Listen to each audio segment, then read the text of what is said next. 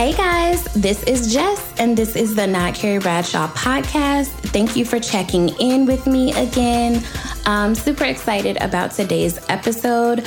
I am going to be talking with one of my favorite people, uh, Troy Williams. Um, we're going to be unpacking some of the fallout and some of the the processing that has been involved with um, Nipsey Hussle's untimely and violent death. I wanted to give people time to kind of work through their emotions and everything before releasing this episode. Um, you know, it's after the funeral. I think that a lot of us still have a lot of questions and a lot of thoughts and feelings, and I wanted to unpack them with someone who I felt like could understand um, what that's like um, at multiple intersections. Um, Troy and I are both from the south side of Atlanta. Shouts out to the home team.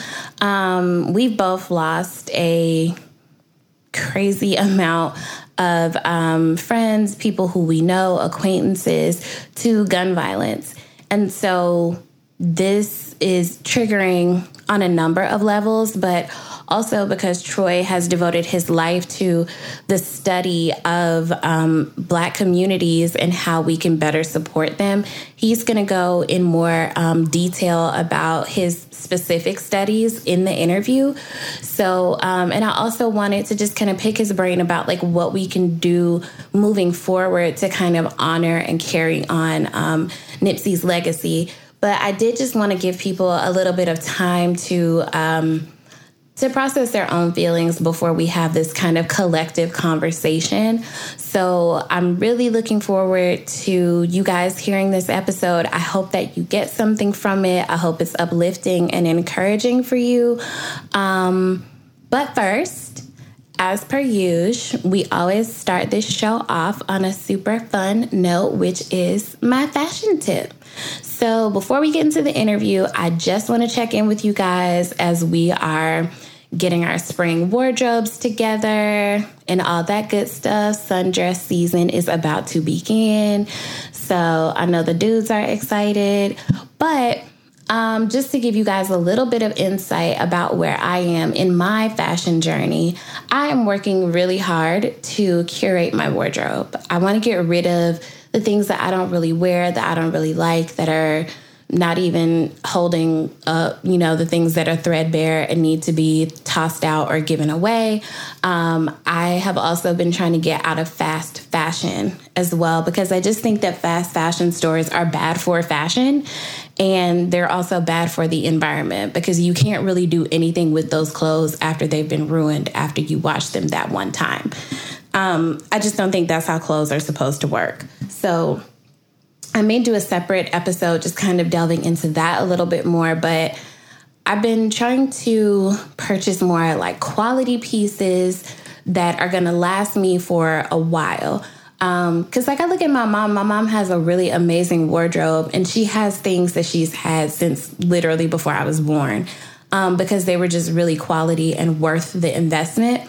So, a part of that mission means that I have to go shopping and I have to try clothes on. And I have to face the fact that I am no longer a size six or a size eight. Um, I have gained weight like most people. And I'm pretty open about the fact that I have a hard time losing weight because food is delicious. And I live in New York where I have access to a lot of delicious food a lot of the time. So it requires a lot of self control that I have yet to master. So, my advice to anyone else who is shopping, who's elevating their wardrobe, who may be in transition with their weight, go up a size. Um, honestly, like when I go into these stores, I think the sales girls are very nice. Um, like they'll look at me and you know ask like what size do you want? You want maybe like a six no. Bring me your largest sizes. You can start at 10 bring me a 12 and possibly a 14 if the last one in the store has not already been sold. And just for my own sake for my own sanity i start with the biggest size. Because it's just really disheartening to try to stuff yourself into something that you just don't fit into like if it ain't working, it ain't working. And that's a word for all kinds of areas of life. Like you can't put 10 pounds of sugar in a five pound bag. It don't mean that it ain't sugar no more, but you need a bigger bag. So let's all get a bigger bag. Um, and I'm all for body positivity 100%, but a part of body positivity, I think, is addressing our bodies and things that make our bodies feel good. My body personally does not feel good being stuffed into things that don't fit. I don't enjoy feeling like a busted can of biscuits. It's just not fun for me. So, uh, and it's also been really helpful for me to gauge where I am in terms of my weight loss journey. Um, and just like, you know, honoring myself, honoring my body, being honest with myself. So, if you guys would like to join me in that hashtag go up a size, um, you know, even if you have committed to the lifestyle change of, you know, I'm going to lose the weight, I'm going to get back down to whatever size, you still need stuff to wear to work tomorrow, girl. You can't go to work naked unless you work remotely. And if you do, tell me how, because I, I too would like to do that. But you need things to wear for every day, and you should still get to be comfortable and like what you're wearing every day. So, just in the interim, don't be afraid to go up a size. Nobody's gonna know that except for you and me. But I'm not gonna call you out because we cool, you know? So, do what's best for you. Um, as far as purchasing more quality pieces, I ain't in none of y'all's pockets. I don't know what you can and cannot afford. I'm just telling you from my perspective. I'm not out here, you know, shutting down the stores on Fifth Avenue because I ain't got that kind of money yet. Um, but I do like to buy things that feel good. I like to buy things that have some weight to them, that have, um, you know, just that feel like quality. You know, um, I've actually done written an article about how to assess the quality of um, garments, so I might run that back if that may be helpful. Let me know what y'all think about that. Um, but yeah, go up a size while you're shopping for your spring wardrobe. Your body will thank you. I will thank you. Everybody will be happy. Um, and next up is the interview with Troy. Um, I actually closed the episode out with Troy, so I'm just going to remind you guys now to like, comment, subscribe, share, send me money, send me clothes that you think I may like. If I don't like them, I won't ever tell you. I'll just give them away to somebody who might. And thank you guys for coming back again. So stay tuned for my interview with my good friend Troy Williams.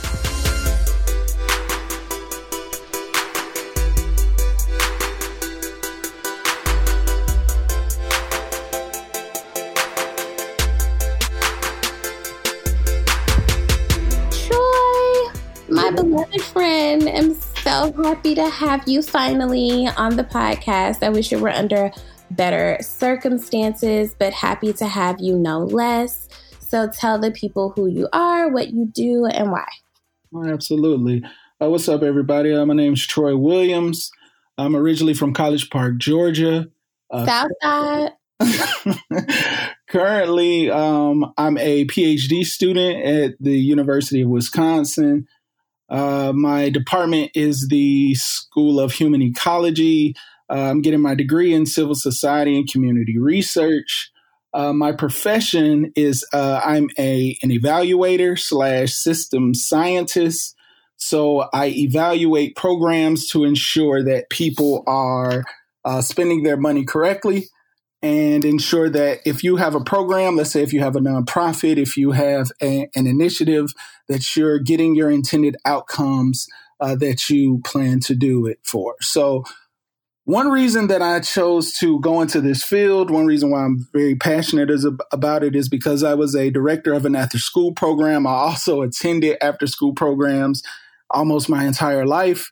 Um, and during these processes, my director of the or my executive director would state that, okay, if we uh, feed these students breakfast every single day, they'll make better grades, um, which we found to be true. So, what I do is to go in and to see why that is happening and see how much people are paying for that and why. So, I use quantitative and qualitative methods to ensure that those things are happening. So you make sure that people spend their money how they're supposed to spend it and that everyone gets what they need to get. Absolutely. Uh, mo- most importantly, uh, it's ensuring uh, that Black families, Black people, Black individuals are protected. Um, the three projects that I'm working on Um, I'm working on one project that's on the Life Course Initiative. Uh, that's about Black infant mortality. It's a program that's in that took place in the southeastern uh, Wisconsin. It's a $10 million project that I'm working on. The second project is uh, black opioid use uh, in in uh, Madison, well, in Dane County, which is in Wisconsin. I'm ensuring that uh, I'm trying to see why people got started using opioids. So that's more of a developmental evaluation. And the third evaluation that I'm working on is like with PBS, uh, with Wisconsin Public Television, and I'm ensuring that um, I'm seeing what programs they use and how people are using it specifically, like Black folks and Native folks. Okay, so you have a whole lot on your plate, but it's a lot of work that you're passionate about, which makes me so happy.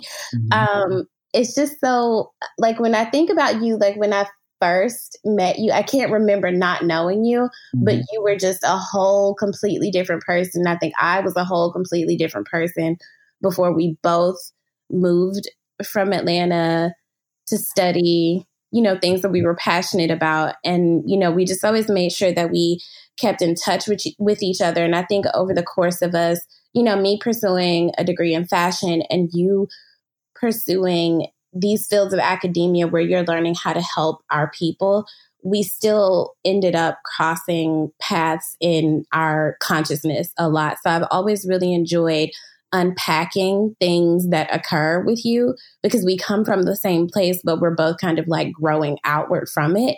Yeah. So I wanted to check in with you just to kind of get your perspective on um, Nipsey Hussle's death and his murder as we know it to be.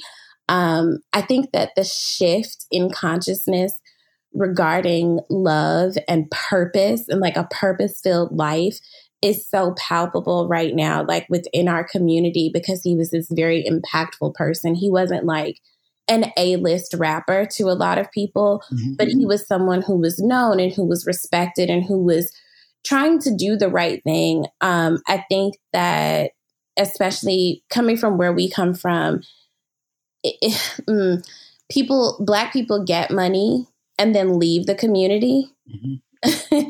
and I've always kind of had a problem with that. Like, you know, if you grew up in College Park and you get money, you, you know, reach a certain level of affluence and then you move to like Johns Creek and you're no longer putting money into the community that birthed you.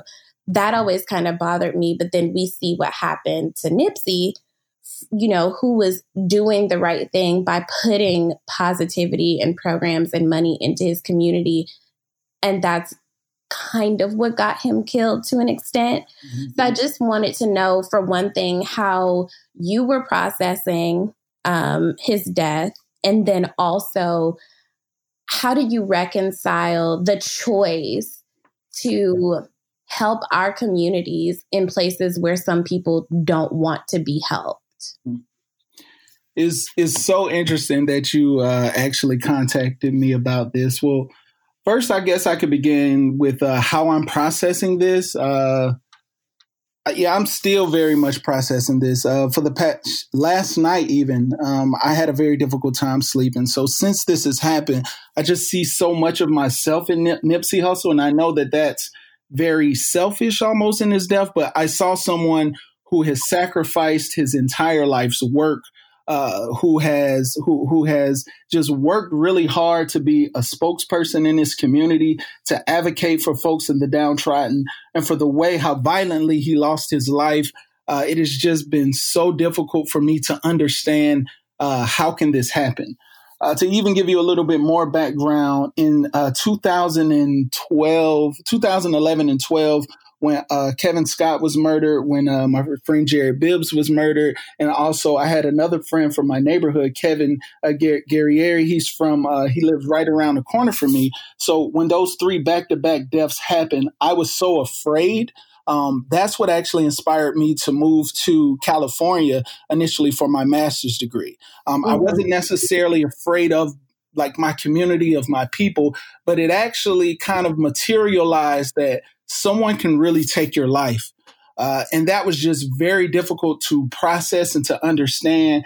And it, and even though I wasn't like really best friends or close friends with all of them, I didn't speak with them every day, but they were in my life enough that when this happened, I decided that I needed to run away.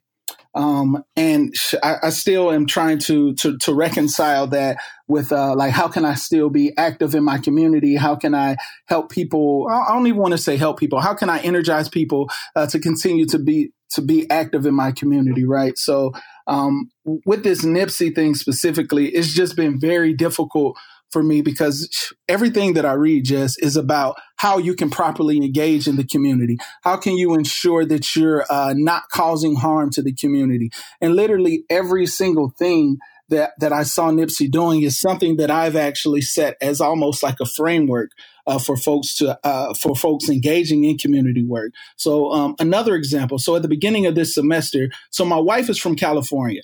So a lot of my wife's friends, uh, she's from LA specifically. So a lot of my wife's friends, whether they're in, so my wife's father was the firefighter for the movie industry. My wife's friend is attorneys for the movie industry. They're uh, doctors in the movie industry. So no matter what, in LA, I saw a lot of people being employed by Hollywood, by the by the film industry. And I said, well, if we're going to move back to California after we leave Wisconsin, I need to figure out a way to uh, how I can be employable by them.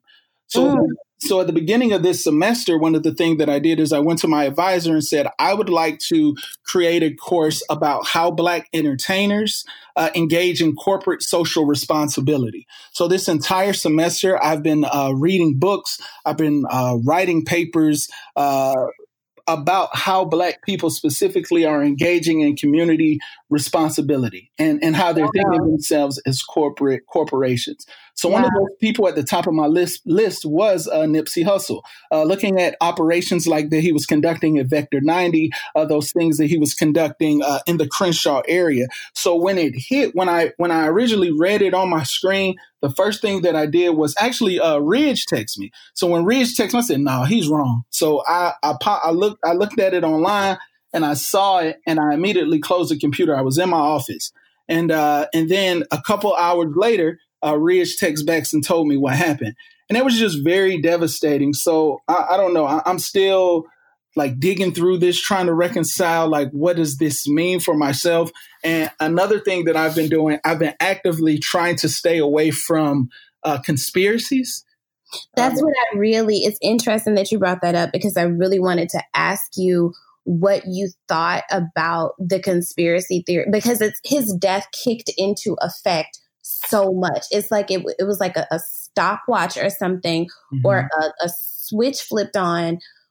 Everyone was triggered in their own individual ways, right? Mm-hmm. Um, I know that a lot of women were triggered in that it's like, wow, you wait your whole life, you go through so much with so many other guys to finally find the guy who's who's your guy, who's your person. Mm-hmm. You finally found your person, and somebody took your person away like that. Um, so I, a lot of women were instantly just like, "Oh my God, Lauren London," mm-hmm. and then I know for me as a creative, um, and I wrote about this earlier this week.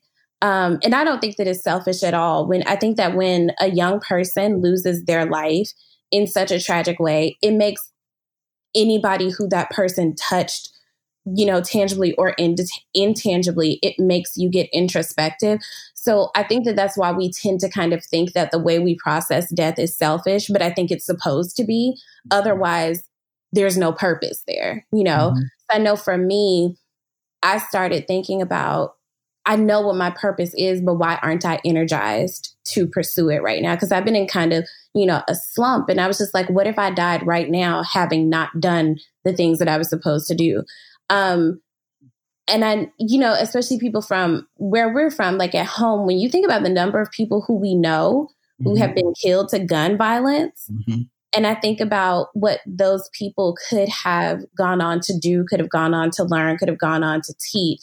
That's the tragedy is that unfulfilled purpose, that unfulfilled potential that just stops, that we'll never know what they could have done. And when I saw people talking about the conspiracy theories, I immediately wanted to be mad, but I was like, you know what? Maybe this is how they're processing. Mm-hmm. Um, and I was listening to our, you know, our friends Ridge and Tez on the Fish and Grits podcast, shouts out to y'all. Mm-hmm. They were kind of talking about like why they were why they weren't so readily accepting what the media was telling them happened. Mm-hmm. And I immediately wanted to be like, oh, come on, y'all are smarter than this. But I was like, you know what? This is how they're processing. Mm-hmm. So what was your purpose for like staying away from from those conspiracy theories? Well, one, uh, I often I, have a difficult time uh, picking like one identity for myself that is like, okay, this is what what I am. But I, but uh, but one thing that I really align with is I think of myself as a scientist. Uh, so be, because of like the field that I'm currently in, so in the scientific method, it always says observe, hypothesize. You have experimentation, you have data collection, and then you come, then you reach a conclusion. I often think that most people they I think they observe and then they hypothesize and then that's it. There's no more exploration at all for anyone. Uh, but for me, I um, I observe and then I hypothesize. It may take me it may take me about a year or so, and I'm comfortable with that ambiguity. I, I'm I'm comfortable with sitting in that and understanding that I don't have the answers to this yet. But when I do have enough uh, information, then I will be comfortable enough to uh, to to stand on stand on firm what I believe. Um, I'm comfortable. I'm comfortable. I'm very comfortable with stating that I don't know the answers to things, and I think a lot of people don't.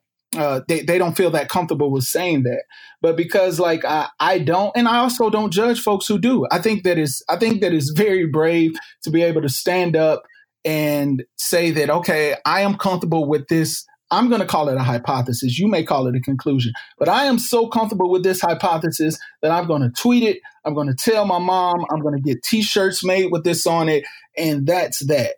But for me, I've been for, for my entire life, I was stuck in that hypothesis phase uh, for so long. I am just weary of, of, of standing on that. So because of that, I just really try to stay away from those types of uh, conspiracy theories. I mean, and I think that that's important too because we get so much news in such rapid time. Mm-hmm. And that, um, Nikki and I have talked before on the podcast about, like, with the Jussie Smollett situation, for example, why couldn't anyone just wait?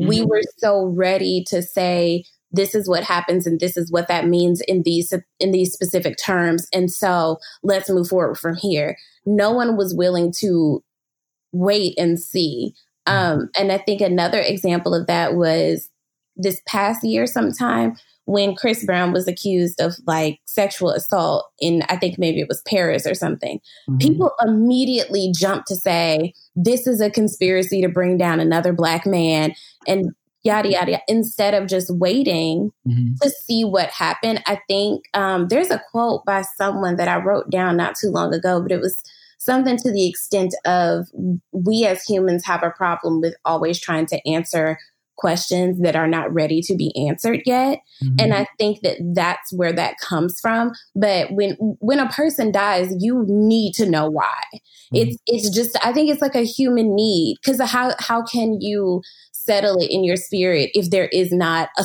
solid quantifiable you know whatever that this is why this happened instead of it just being maybe that's not for you to know, mm-hmm. or maybe that's not for us to know. I think that, especially with our generation, we need to know. you know what I'm saying? Like, mm-hmm. but we're not willing to do the exploration to find out anything deeper. Mm-hmm. It's just, I think a lot of us kind of rest on our lens. This is how I see the world, and that's it. Mm-hmm. Um, and I've been reading up a lot about like energy leaks and one mm-hmm. of the main energy leaks is strongly held opinions. Like you can have an opinion on something, you can have a thought on something, but when you hold on to it so tightly that you aren't able to explore or experience anything outside of that, you are draining yourself. Mm-hmm. And I think that that's what I saw a lot of. And I was just like, it kind of sent me in panic mode because I'm like, no, no, no, no, no, no, no, don't go down this road. Don't do this. Don't be those mm-hmm. people. yeah, absolutely. Um, with that being said, I thought that it was really, really interesting um, the fallout from Kodak Black's comments. Mm-hmm. Um, that was upsetting for me for a number of reasons. Um, I do think that we all really want to hold Lauren London up and offer her all the love and support that she needs during this time. And she, you know, should be protected and all those things like that. But I couldn't help but question, well, how how can we cherry pick which women are worthy of that kind of protection? Shouldn't we protect all women mm-hmm. in that way? And I just thought that it was really interesting that it wasn't even in response to her per se, these other rappers and entertainers were coming out against him in the name of Nipsey. And it kind of just as a feminist, I was looking at it from the perspective of so her proximity to a man who you deem worthy is the reason why she's worthy of this kind of protection. But when Kodak Black was just making these comments about um, Young MA, mm-hmm. that didn't matter as much. Mm-hmm. So I have a really hard time with people like T.I., um, and especially the game, who, you know, was going on a whole spree of putting women's sexual history on blast and stuff like that. Mm-hmm. Why, like, just why, you know, why aren't all women, especially in our community, worthy of that kind of protection? And it was so upsetting for me mm-hmm. on so many levels because it's like, so I'm not deemed worthy if I don't have a man to co-sign that I am. Mm. Mm. Well, uh, on those lines, I mean, I don't know if you know, right now I'm not on social media, but where I am getting my pop culture news from is like conversations with friends. So I talk to my friends at least three times a day on the phone or via a chat group. So when I saw that pop up, it was extremely confusing for me. I was like, hold up, he did what? But like one of my best friends, Ridge, uh, he he's always said to me since we were 13 years old, he said, "Hey, bro, don't try to explain lame shit." Uh, excuse my language. no, that's fine. This is a safe space to curse and explain. yeah, like I think I think all that shit was lame. Like I think I think that what Kodak did was lame. Like uh, even though I mean when I was 22, who knows? I'm sure that I've said more ridiculous things than that when I was his age, uh, but that doesn't excuse it and also T.I. thinking that he's coming to the rescue of Lauren London or his friend is uh was was was strange. Something that I would not have done online, right? Which I think is which kind of goes back to my kind of argument against social media that you know sometimes, bro, just stop and just think for a moment and let's think through how we could address this more properly because I don't think this is um this is how we how how we should best address this situation. So, um, but I, I do want to address like um, your your your comment about you know being in proximity um, to two men for you for someone to go to bat with you. Um, I definitely agree with you on that. Um, but I haven't really sat with that long enough to really give like a, a, an answer that I feel more comfortable to give an explanation for for for why that is. You understand? Yeah. Um, so yeah, I mean, it's a it's an incredibly disheartening thing because I've I have been in situations, and this is going to sound like really, really far fetched, but I promise you this happened. Mm-hmm. Um, we were in the club, we were in a section, and this guy was trying to talk to one of my friends. Mm-hmm. Um, I'm not going to name any names here. So mm-hmm. trying to talk to one of my friends who is married.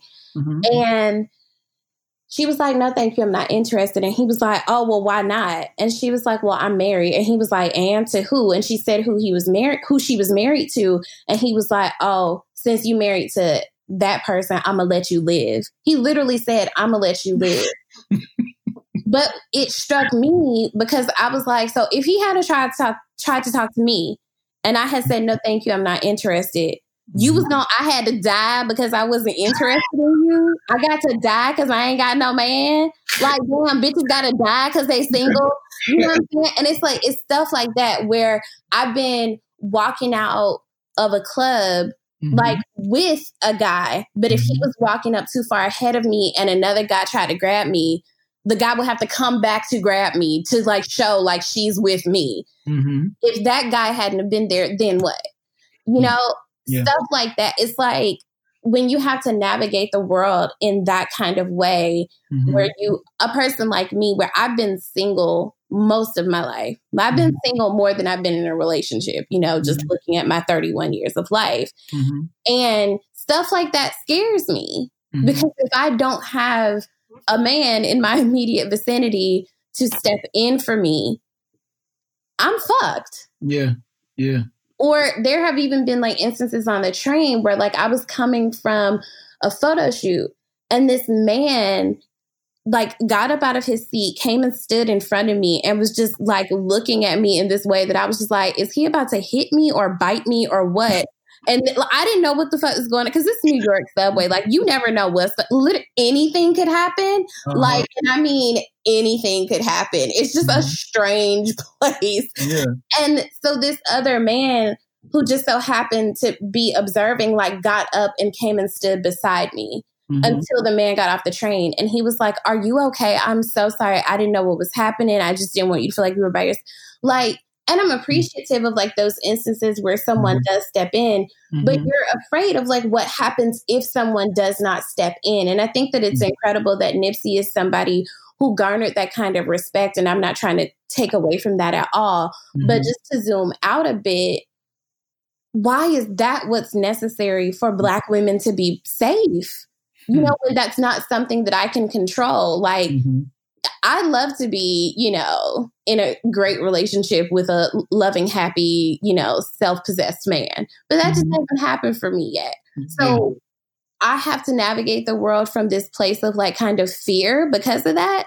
That's really kind of scary for me. And I think I would like for us to look more like as a community, I would like for us to look more at the way that we teach men and women mm-hmm. how women are to be treated because I was kind of looking at TI and especially the game like this is a monster of your own creation. You mm-hmm. all have given people like him license to treat women like this. Mm-hmm. So when are we going to like start looking more internally like at our community and the way we treat each other but i'm going to speak for myself as a woman mm-hmm. at what point are we going to start to say there's something wrong with the way we treat black women mm-hmm. because it's just been a part of hip hop culture so long that it's just passing down this mm-hmm. is like a microcosm of just passing down a generational flaw mm-hmm. that i was just like does no one else see this and I was really hoping that somebody would say it. And I was really happy that a lot of people on social media were just like, now hold on, something ain't right. Mm-hmm. yeah, yeah, yeah.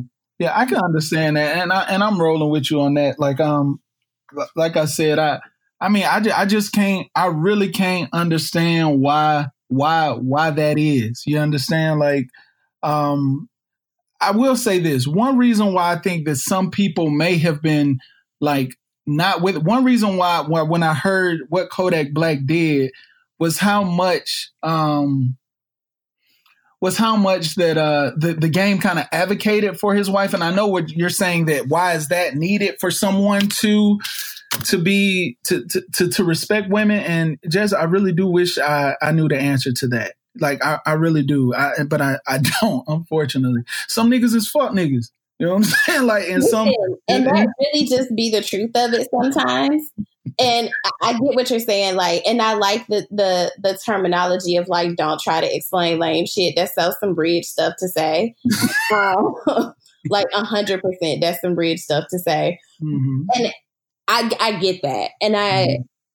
At this point, you know, as I'm trying to elevate my consciousness and my understanding of the world, of our community, of myself, of all those things, you know, trying to figure out a lot of things like mm-hmm. what's happening around me and where I fall into what's happening and am I causing any harm and things like that. Um, I don't know that you or I right now in this space could solve that problem, could answer that question.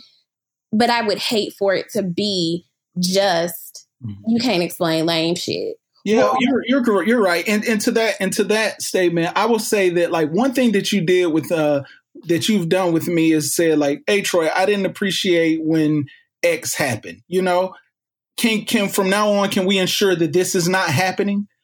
And how can I stand by you? You know what I'm saying? From from this point on, and allow stuff like that to happen. And even right. though, and so I think that like being being sure that when you're rolling with your homeboys, that when you have friendships with men, uh, even though that's giving the work back to women, and that's not at all what I'm trying to do, just ensure that, like, hey, bro, like if you see a woman in danger and in harm, say something, bro. Like, right. And it shouldn't just be your homegirls; it should be everyone. But that lesson that you gave me, man, I, I took that shit, and I've definitely been like applying that throughout my life. You know mm-hmm. what I'm saying? So I, I think that that may be where where to begin, like those immediate interactions that you can name specifically with folks and with communities and with people uh, individually at that individual level, and hopefully that can begin to spread to crews and so on and so forth. But like that's the only way that I see that um that it could begin to uh to to take change uh right away. Okay, I, I agree. I think that it's important for us to be vocal mm-hmm. and for you guys to listen. That's what mm-hmm. people always ask me whenever I have to have conversations about like feminism and how men can be better allies. And my mm-hmm. answer is literally always listen. Mm-hmm. Don't listen with the intent to respond, but actually listen, sit with it, take it in, and and go from there. Mm-hmm. Um, before we close out, I just want to I want to touch on something else, and I know that this is basically like your life's work, and you probably can't sum it up in like one sentence or whatever. But mm-hmm. I just want to ask, um, like I said, I've noticed this shift in the collective consciousness um, of our community of mm-hmm. people reevaluating how they love mm-hmm. um, and what their purpose is, and mm-hmm. clarity on their purpose and carrying that out. And I think that that's beautiful. And I want us to keep this same energy as we continue to process Nipsey's death, as we continue to celebrate his legacy. Like, how do you think, or what are some ways that we can kind of carry that forward um, mm. to kind of just like, yeah, to, to keep that same energy moving forward so that we are improving like ourselves and our communities? Like, do you have any ideas? Yeah, absolutely. Uh, one thing that I often try to do, so like I stated, I am a system scientist, so I look at things uh, in systems. So I begin with the in, uh, with the family system, with a community system, and with like local laws and uh, state policies, like macro level systems, right? So uh, one thing that I would begin to do is uh, start immediately with your family. What are some things that you can do with your family to help them? One thing that I'm doing in May, I'm coming home to Atlanta and I'm organizing a post high school fair for all the children in my family. Uh, I am seeing what are their plans after high school and seeing how can I and the other members of my family help them move forward. Uh, and I think that that shouldn't just be the work of that's not just going to be a one time thing. I'm going to put together, or the people who I'm working with who are in my family, we're putting together tools and resources for them to see what they can do moving forward. Because a lot of times, a lot of people who I know who was doing um, unconventional things, uh, if you will, was doing that because they didn't see any other options and no one told them, okay, now what? Mm. And so so i think that just beginning with that family level then seeing what you can do at a community level and then also going on and hopefully like at a macro uh, state level. And that's one thing that i'm working on here uh, the evaluations that i'm utilizing to see that black people here in in wisconsin are oh, well in dane county where uh, madison is are overdosing at higher rates than white folks. So i'm saying how can i can utilize uh, the research that I've that I've conducted, that I've gathered the data to try to impose policies that impact Black families specifically at a state level. Uh, so just and and you don't have to be a researcher to do this. I see people doing this in school districts. Uh, I see people doing this uh, throughout the state, specifically here in Wisconsin, when it comes to Black families. So just being intentional about what you want to do, naming a cause, and attacking that cause uh, you know, with with fever, with with you know, with 100 100 miles per hour ahead. And that is so beautiful. I want to be a part of this thing in May. Give me a call. I would love to come help. Oh, um, so thank you. I appreciate. I felt like that was like a big ask of somebody mm-hmm. who like this is their life's work. Like I met this mm-hmm. girl at church who was studying um, Christianity through, throughout the diaspora, Mm-hmm. Just basically, like, you know how people kind of think that, like, the concept of Jesus is like a, a thing that white people gave us. Mm-hmm. And she's like devoted her life to studying the fact that that's not true. Christianity mm-hmm. has kind of always been within black folk all over the world. Absolutely. But whenever I like to ask somebody like, okay, so what do you what are you studying? What are you working? It's a big ask because it's like, well, how do I break this down? Um, so I was like, let me just tread lightly here. But those are really great, tangible um, places from which to to, to start. And I, I like that it's it's almost kind of branded. I think that just like my mind right now is so like in branding, but mm-hmm. I think that it's so important that within that you're strategic about going about things. Mm-hmm. So I, I, always like to have like bullet points. Like in my mind, things have to be bullet pointed for mm-hmm. me to, to know like, or they have to be numbered. So the fact that there's a an inner, and outer, and a macro, that's I love that. That makes me very happy on a number of levels. I feel like that might be my kink or something. Like if you could just lay something out for me in bullet points and numbers, it's like, hello, you have me hello. Um, but thank you so much for coming, Troy. Hope to do this again soon. And I super appreciate you. You're amazing. Thank you for having me. Please tell the family and everybody I said what up. Will do. Give my best to the wife. All right, I will. Alrighty, talk soon. Bye. Later.